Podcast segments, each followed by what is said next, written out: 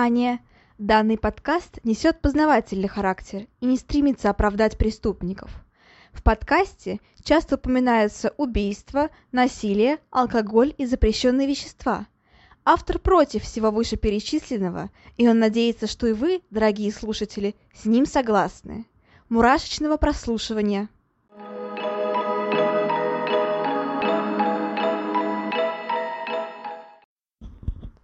Всем привет, с вами снова Ульяна, и вы слушаете новый выпуск подкаста «Обратная сторона жизни».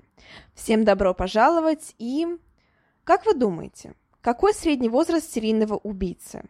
Во сколько он совершает свое первое убийство? Ну, судя по всему, это где-то 20-30 лет, не так ли? Но бывают исключения. Как правило, жертвами серийных убийц становятся дети, ведь они самые доверчивые безобидные. Но что, если ребенок вдруг станет убийцей? Я уже рассказывала вам о Владимире Венечевском, одном из самых юных серийных убийц. Но не стоит думать, что он был единственным в своем роде. Итак, сегодня мы поговорим о Мэри Белл и Аркадии Нейленде, которым было 10 и 15 лет соответственно на момент совершения убийств. Одна история прямиком из Великобритании, а вторая наша, советская. Итак, мы начинаем. Вначале речь пойдет о Мэри Белл. Она родилась 26 мая 1957 года в Великобритании. И да, она является одной из самых юных убийц. Родилась она не в самой счастливой семье, ее мать была проституткой и родила, как, uh, родила девочку, когда ей было всего лишь 17 лет. Uh, при этом у Мэри были сестры потом еще, uh, и она была вторым ребенком в семье. Отца своего биологического она не знала, но считалось, что ее отцом был Билли Белл, преступник, который также был осужден за вооруженное ограбление – но, однако, скорее всего, это было не так, и все-таки отец у нее был другой. А, девочка росла в не очень благоприятных условиях, помимо того, что ее мать была проституткой, она еще и всячески подвергала свою дочь а, ну, различным не самым приятным действиям.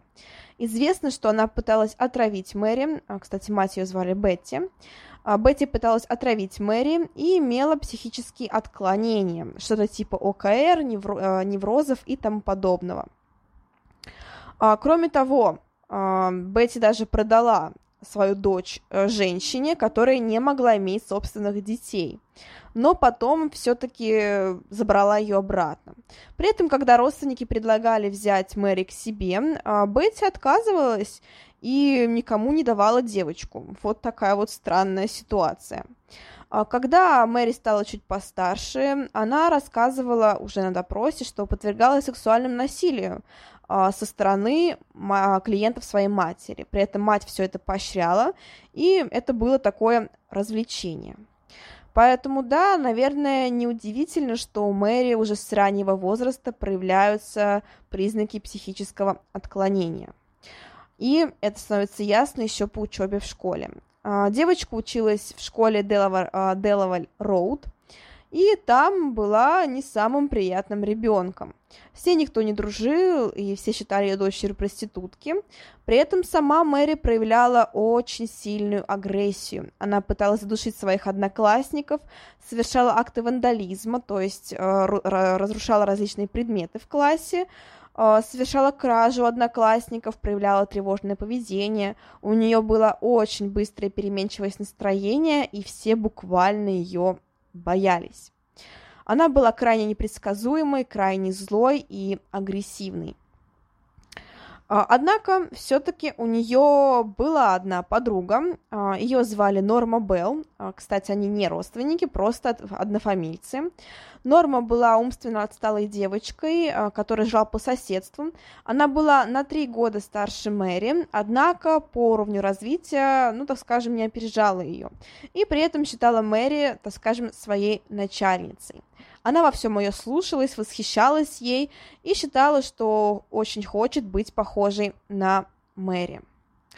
А, тут стоит сделать небольшое отступление и сказать, что в 60-х годах, тогда все происходило с ее действием, так скажем, а, было достаточно, так скажем, тяжелое время а, в Англии, конкретно в Ньюкасле.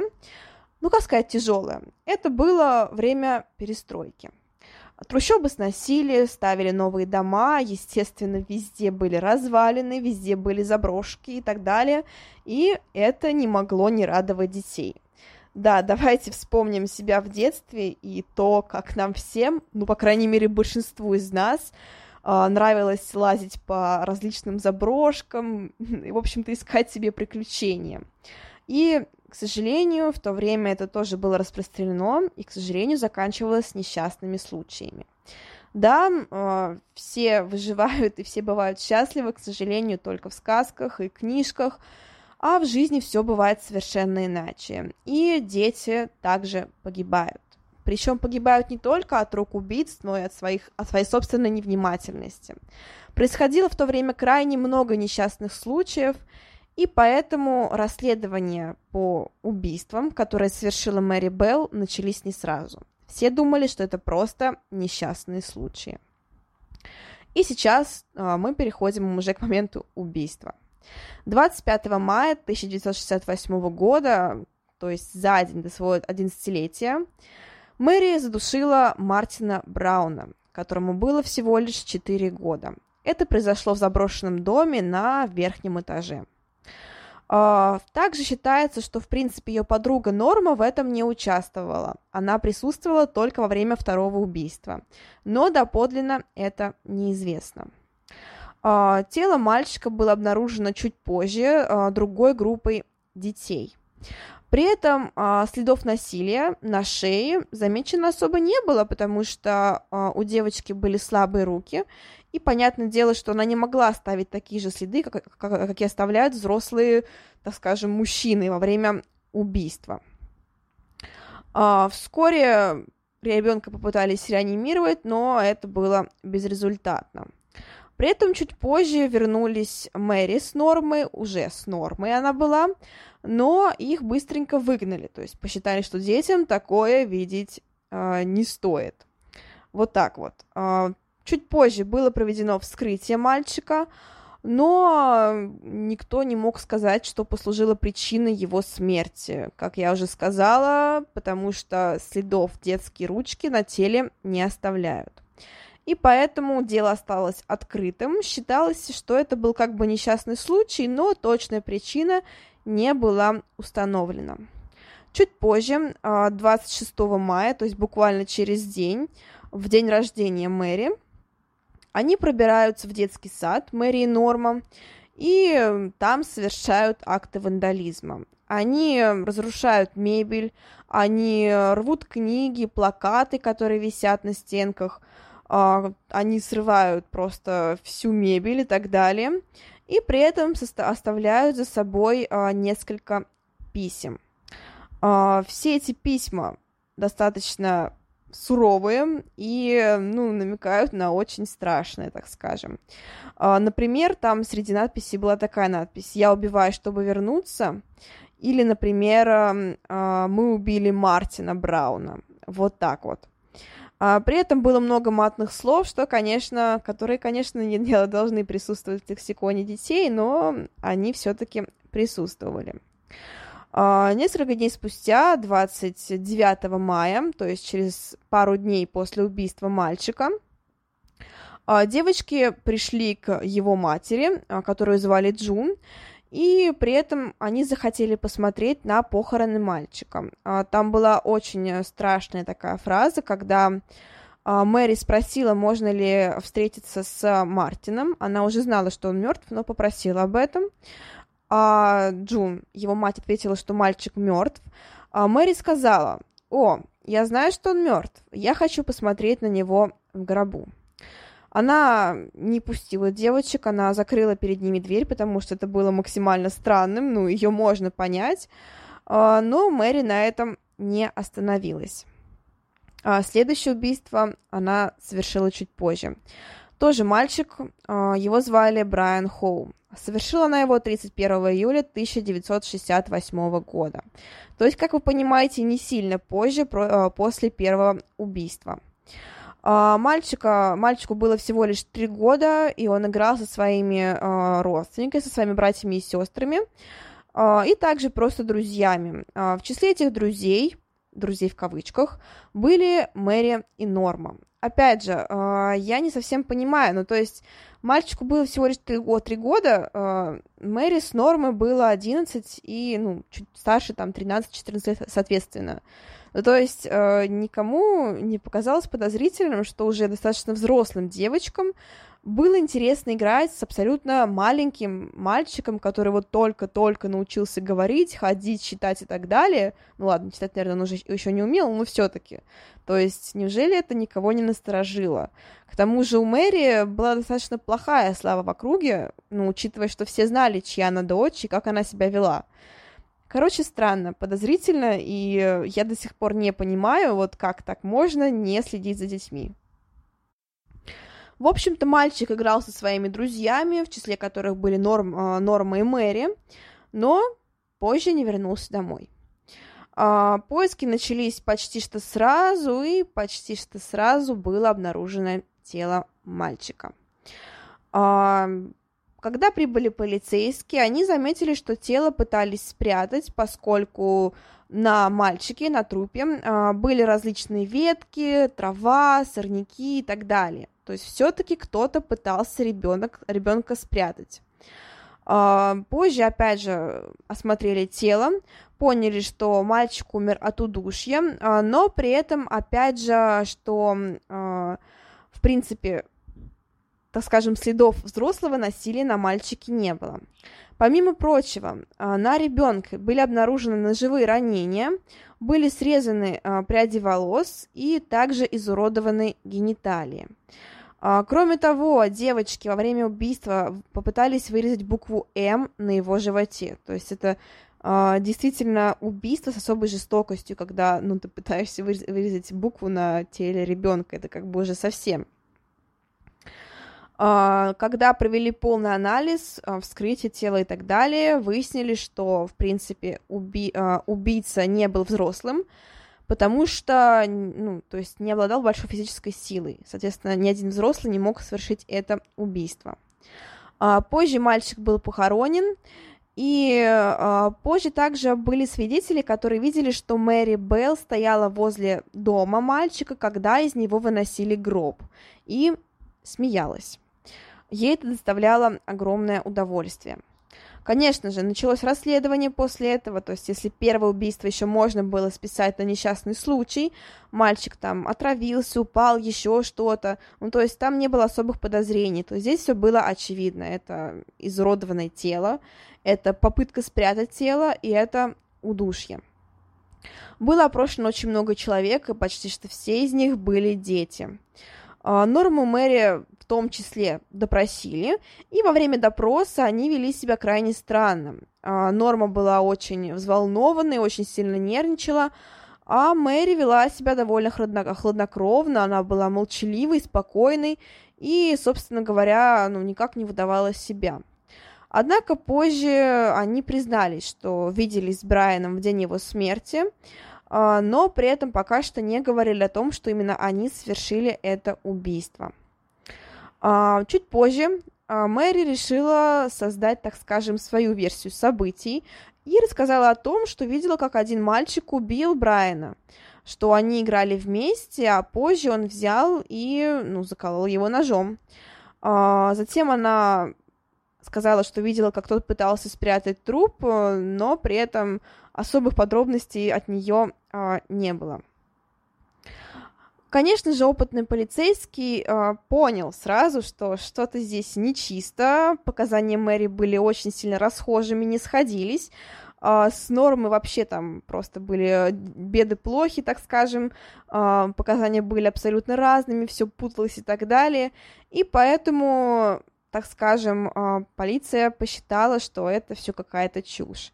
И тогда же они заподозрили Мэри в этих убийствах. 7 а, августа 1968 года а, было предъявлено обвинение в убийстве Брайана Хоу девочкам. А, Мэри восприняла все это спокойно, при этом Норма, опять же, очень сильно разволновалась, и у нее даже что-то было что-то типа истерики. Uh, и да, они во всем признались. Uh, при этом они свалив... начали сваливать вину друг на друга, говорить, что там каждый виноват, каждый участвовал в этом, и типа перекладывали друг с друга ответственность, но при этом полиция опять же во всем разобралась. Uh, вынесли вердикт. Норму оправдали, у нее была умственная отсталость, и при этом было очевидно, что Мэри была в их дуэте главной. Мэри же признали страдающей психическим расстройством и виновной в убийствах. При этом э, также было отмечено, что она представляет очень серьезную опасность для других детей. Э, ее приговорили к заключению и судебный процесс начался 5 декабря 1968 года. А, вот так вот. А, в принципе, что можно сказать? Что у нее, у Мэри, было бессрочное заключение до тех пор, пока а, власти не сочтут, что она не представляет опасности а, для общества. Мэри находилась в следственных изоляторах и поначалу содержалась в, Редбэнк, в Редбэнкском спецприюте. Там, да, конечно, это вызвало дело огромный резонанс, было очень много СМИ, очень много хотели узнать историю Мэри Белл. Там Мэри пробила, пробыла до 1973 года. Позже, когда ей исполнилось 16 лет, ее перевели в э, Стайловскую тюрьму э, в Чешире. Также Мэри пыталась в это время подать прошение на УДО, но последовал отказ. В 1976 году, когда Мэри уже было 18 лет, ее перевели в Мур-Корт, э, следующую тюрьму, и там она получила что-то типа работы. Она прошла курсы секретарей. Однако в 1977 году э, Мэри и ее подруга, которую звали Аннет Прист, они познакомились в тюрьме, они попытались сбежать. Э, несколько дней они шатались в Блэкпуле, ночевали в отелях, там же Мэри взяла себе псевдоним, и позже разбежались. Мэри осталась с парнем, которого звали Клайв Ширтклифф, но, однако, все-таки 13 сентября была задержана. А, тогда же ее вернули обратно в тюрьму, и, конечно же, авторитет ее был подорван. А, в Норт, в Норт Йоркшир ее привели в 1979 году. А, тогда же сочли, что в принципе она частично готова к возвращению в общество, и поэтому там ее начали подготавливать к этому. Она работала секретарем, официанткой, и в принципе все у нее было хорошо. Когда Мэри было 23 года, ее освободили. Это произошло в 80-м году, когда Мэри провела в заключении около 12 лет. А, там ей выдали документы и предоставили полную анонимность. Однако известно, конечно же, несмотря на анонимность, это известно, что в 1984 году у нее родилась дочь. А, при этом дочка очень долгое время ничего не знала о прошлом матери, тогда же анонимность тоже еще была, но позже журналистам удалось раскрыть ее личность, и тогда матери и дочери пришлось бежать. Uh, в принципе, uh, Мэри удалось добиться uh, новой анонимности, причем для ее дочери тоже. И, в принципе, для, ну, так скажем, после 18-летней ее дочери тоже. Однако есть косвенные сообщения о том, что они сейчас живут, все у них хорошо, и что недавно, у, ну как недавно, в 2009 году, что у Белл, у Мэри Белл родилась внучка, которая также включена в программу анонимности, поэтому о ней ничего не известно.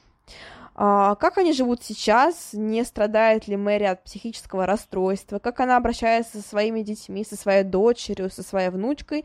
Неизвестно. А, конечно же, хочется верить, что все у них хорошо и что Мэри справилась.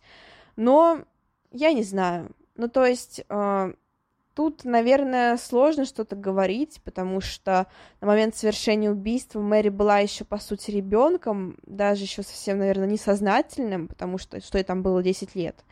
Ну, то есть это еще совсем маленький возраст. И, конечно, сложно что-то говорить, сложно ее как-то судить, наверное.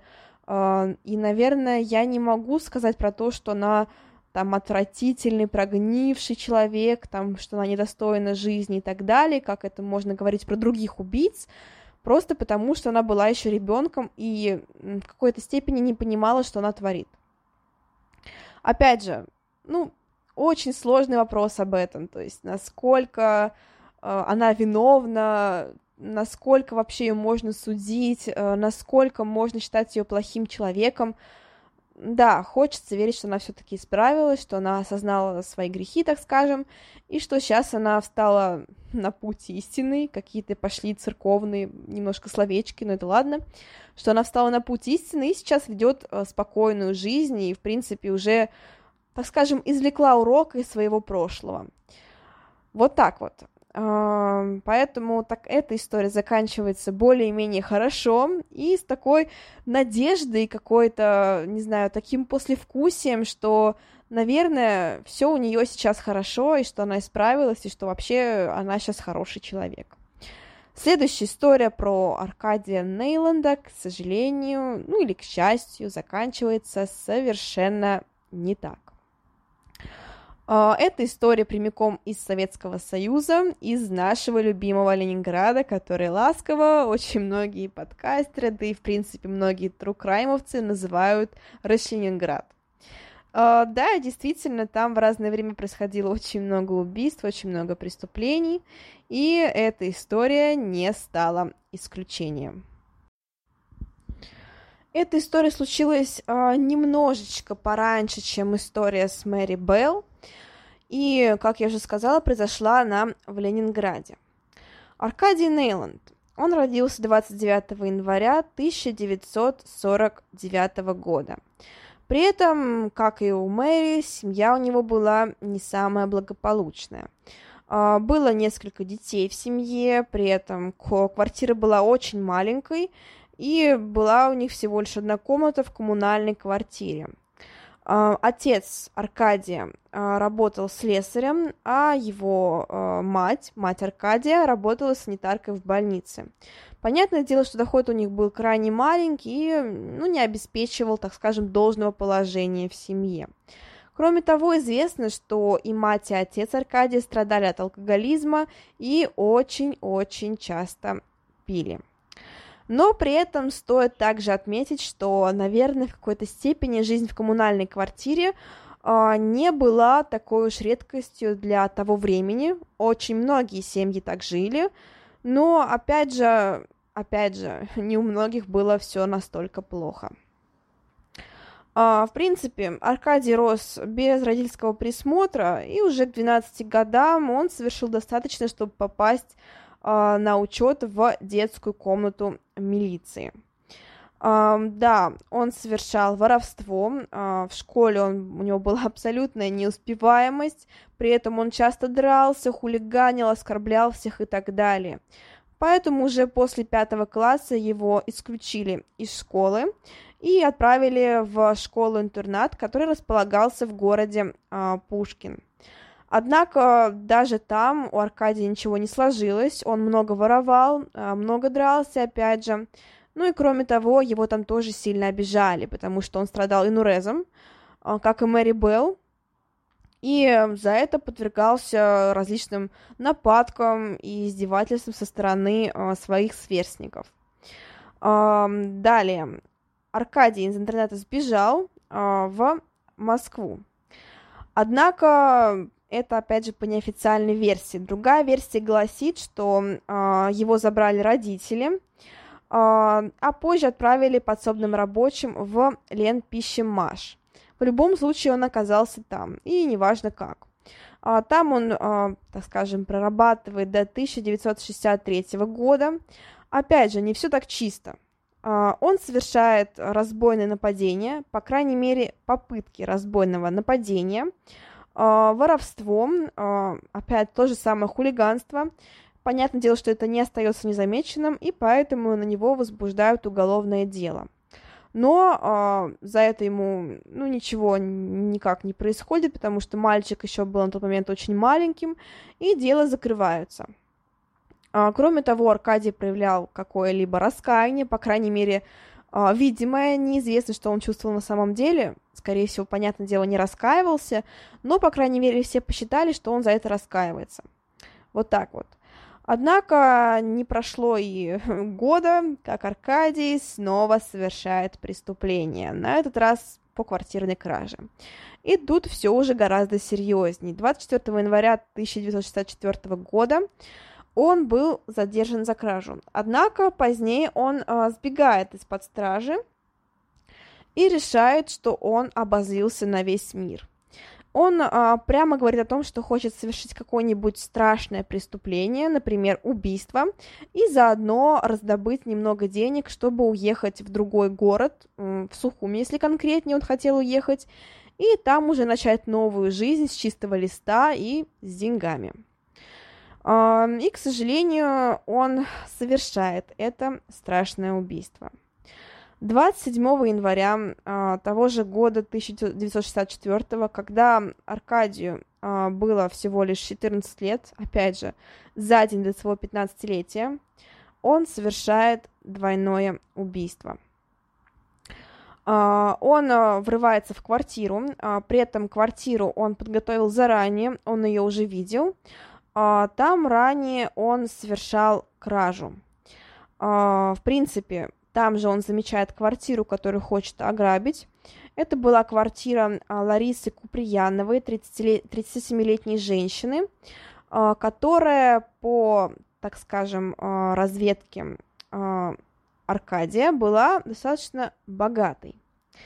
Он стучит, собственно говоря, в квартиру, и, э, ну, далее он, э, так скажем, представляется, ну, кем-либо. А, женщина впускает его в свою квартиру, и там уже совершает это страшное убийство.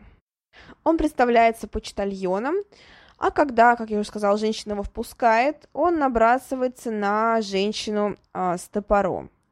В принципе, топор он разбыл, раздобыл чуть раньше. А, да, он действительно основательно подготовился. Куприянова а, попыталась остановить подростка, она попыталась отобрать у него топор, но, к сожалению, у нее ничего не вышло. Аркадий совершает очень много ударов по женщине. А, первые удары пришлись по ру- а, на руки и на плечи, потому что женщина пыталась отбиться. При этом а, было совершено около 15 ударов топором. А, пять из этих ударов оказались смертельными. У женщины был ребенок, совсем маленький мальчик, и а, его Аркадий тоже убил. Он нанес ему 6 ударов, и позднее он говорит о том, что было сделано это не специально, только чтобы мальчик не мешался. Вот так вот. После совершенного двойного убийства Аркадий э, обыскивает квартиру, э, крадет кошелек, также облигации, э, украшения и фотоаппарат. Э, кроме того, он зачем-то берет себе паспорт мужа, скорее всего, ну, наверное, для того, чтобы сбежать в другой город, я предполагаю, но больше вариантов у меня нет. Опять же, это подросток, и, наверное, мышление у него будет немножечко, так скажем, поверхностное. Ну, не то, что поверхностное, я имею в виду немножко непродуманно он бывает, вот так вот. А, на украденный аппарат он совершает снимки убитый, а, которые позже собирается продать под видом порнографических снимков. А, после этого Нейлон спокойненько моет в ванной руки, готовит себе завтрак на кухне убитой женщины. Он готовит себе яичницу и там же завтракает. После этого он решает скрыть следы преступления, поджигает квартиру, открывает газ и очень сильно надеется на то, что огонь смоет все следы. Однако тут помогли бдительные соседи, они очень быстро а, почувствовали запах газа и гари. Ну, газ не пахнет, но гари, ладно. Газ, по-моему, там добавляют какие-то вещества, чтобы он пах. Я точно уже не помню, честно говоря. Но, в общем-то, они быстренько обнаруживают запах гари и вызывают пожарных пожарные приезжают очень быстро и поэтому успевают погасить пламя до его, возгора... до его полноценного возгорания. Поэтому, в принципе, квартира остается нетронутой. А, нетронуты остаются и следы преступления. Очень быстро обнаруживаются отпечатки пальцев, а также топор, который убийца не взял с собой после убийства. А, после того, как опрашивают жильцов, был составлен портрет Нейланда, и ну, всем стало понятно, что убийство совершил подросток. Да, в принципе, Нейланд попадает под подозрение, он был опрошен позднее, и, в принципе, да, его задержали уже 30 января, достаточно быстро. Uh, уже на первых допросах Нейлон сознается в совершенном двойном убийстве, и при этом ему, как и, наверное, очень многим психопатам, льстит внимание к себе. Ему это очень нравится, он рассказывает об убийстве очень спокойно, при этом без раскаяния, как я уже говорила, он э, в некоторой степени жалеет, опять же, наверное, жалеет в кавычках, только ребенка и говорит о том, что просто, ну, боялся о том, что ребенок будет ему мешать. При этом сам Нейланд ведет себя, как я сказала, очень спокойно и не боится за свою судьбу. Он считает, что раз он малолетний, ему всего лишь 15, напомню, а, ему ничего, так скажем, плохого не будет. А, но, однако, все оборачивается совершенно иначе. Здесь снова небольшое отступление. А, в 60-х годах наблюдался в СССР очень большой рост преступности среди несовершеннолетних. И поэтому, конечно же, дело Аркадия Нейланда было в некоторой степени резонансным. И милиция, я, наверное, везде называла полицией, ну ладно, милиция не могла допустить того, чтобы, ну, дело Нейланда оказалось, так скажем, замятым. То есть его нельзя было отпустить, иначе бы это повлекло за собой еще больше рост преступности. А, я здесь пытаюсь немножечко объяснить, вот, так скажем, не то чтобы оправдать, но объяснить, почему так поступил суд. Сейчас объясню, как он поступил. Собственно, 23 марта 1964 года его приговаривают к смертной казни. Да, 15-летнего мальчика приговаривают к смертной казни. А, как я уже сказала, это все потому, что было очень сильный рост преступности среди несовершеннолетних, и оправдание Аркадия повлекло бы за собой еще больше рост преступности. И это, ну, могло бы стать необратимым. Никто не хотел этого допустить, и поэтому даже вопреки законодательству СССР его приговорили к смертной казни. А, да, на тот момент можно было казнить только от 18 до 60 лет. Вот так вот. А, да, при этом Венечевский, которого казнили тоже до 18 лет, он просто жил раньше, и там были немножко другие законы. Это было, насколько я помню, до военное время, по-моему. Да, это было, по-моему, до военное время, и поэтому законы были немножечко другие. Аркадия Нейланда приговаривают к смертной казни. Да, это было неожиданно для всех, но не подлежало обжалованию. И 11 августа 1964 года его расстреливают в Ленинграде. Это вызвало, опять же, огромный резонанс и противоречивую общественную позицию. А, с одной стороны, а, все понимали, что это убийство совершено с особой жестокостью, тем более убийство маленького ребенка. А, женщины, да еще, ну то есть это не случайное убийство, это преднамеренное убийство, это нанесение э, ран топором, это, ну, кража, в общем, это очень много отягощающих последствий. И поэтому, даже несмотря на возраст, очень многие соглашались с тем, что суд поступил правильно. Однако э, некоторые люди все-таки ну, не признавали эту точку зрения, говорили о том, что мальчик был еще маленьким, то есть подростком, ему было 15 лет, и что он мог бы еще исправиться, то есть что вот можно было бы отправить в психиатрическую клинику или еще куда-то на исправление, но никак а, не казнить. А, кстати, да, там тоже даже вмешивалась США и говорил о том, что вообще так делать нельзя, как бы. При этом в самом США на тот момент тоже были казни детей, но вот э, почему-то, короче, это вызвало огромный резонанс. Прям действительно огромный. А, но, опять же, повторюсь, я никого не пытаюсь оправдать, ни суд, ни Аркадия, вообще никого, но просто, наверное, они не могли поступить иначе. Иначе, правда бы, это повлекло за собой очень страшные последствия в виде еще большего роста преступности, еще большего роста преступности. Этого допустить было, ну, никак нельзя. Как-то вот так вот на этом заканчивается история Аркадия Нейланда. Очень все-таки у него интересная фамилия, интересно, откуда мне сейчас стало, что-то я не нашла об этой информации, ну ладно, а, попытаюсь найти. Кстати, есть выпуск «Следствия вели» на этот счет, а, не насчет его фамилии, а насчет убийства.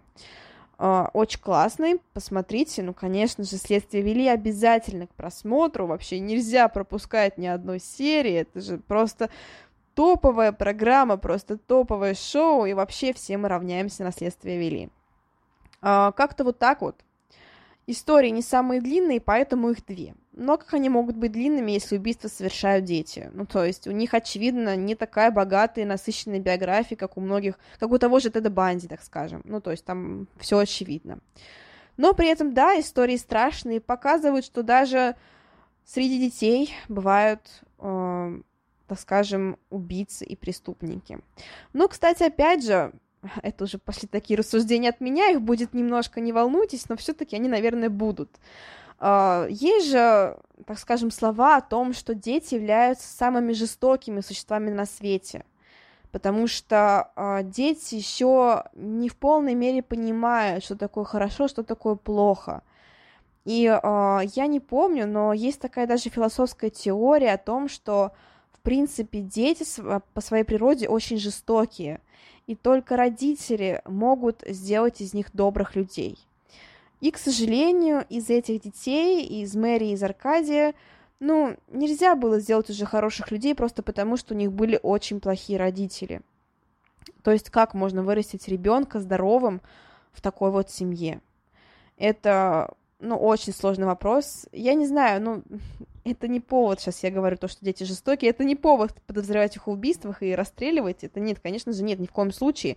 Просто я в том плане говорю, что э, дети, они во многом не понимают, правда, что такое хорошо, что такое плохо.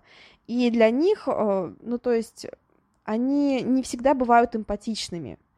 И уже впоследствии, после там пережитых каких-то событий, после наставления родителей, после хоть какой-то жизни, они начинают разбираться в том, что стоит делать, а что не стоит. А, здесь, конечно, тоже явные примеры психопатии, что со стороны Мэри, что со стороны Аркадия, потому что, ну, там прям явная психопатия.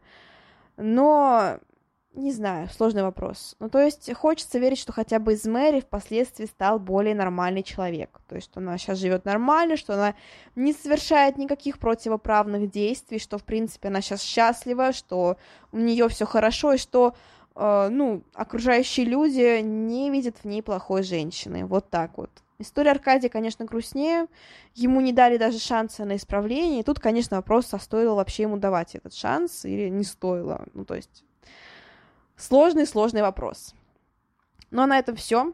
А, всем спасибо за прослушивание. Пускай ужасы в вас, вашей жизни присутствуют только во время просмотра ужастиков, пугайтесь только ужастиков и все, а пускай сама ваша реальная жизнь будет спокойной, счастливой, здоровой, благополучной и так далее. А, я вам всем это искренне желаю, потому что нет ничего важнее спокойствия, стабильности в таком, знаете, хорошем смысле слова стабильности, когда вот все хорошо, стабильно хорошо, вот так вот скажем. Да, нет ничего в жизни лучше, чем спокойствие и стабильности в хорошем смысле слова, и поэтому всем вам желаю именно этого. Э, еще раз спасибо за прослушивание. До следующей недели а, планирую на этой, кстати, неделе выпустить еще несколько каких-нибудь постов ВКонтакте. Обязательно подписывайтесь на группу ВКонтакте. Она существует, она есть, она активно живет, э, ну, по крайней мере, более-менее активно. Она, по крайней мере, жива, так скажем, уже хорошо. А, всем еще раз спасибо. Всем пока-пока. thank you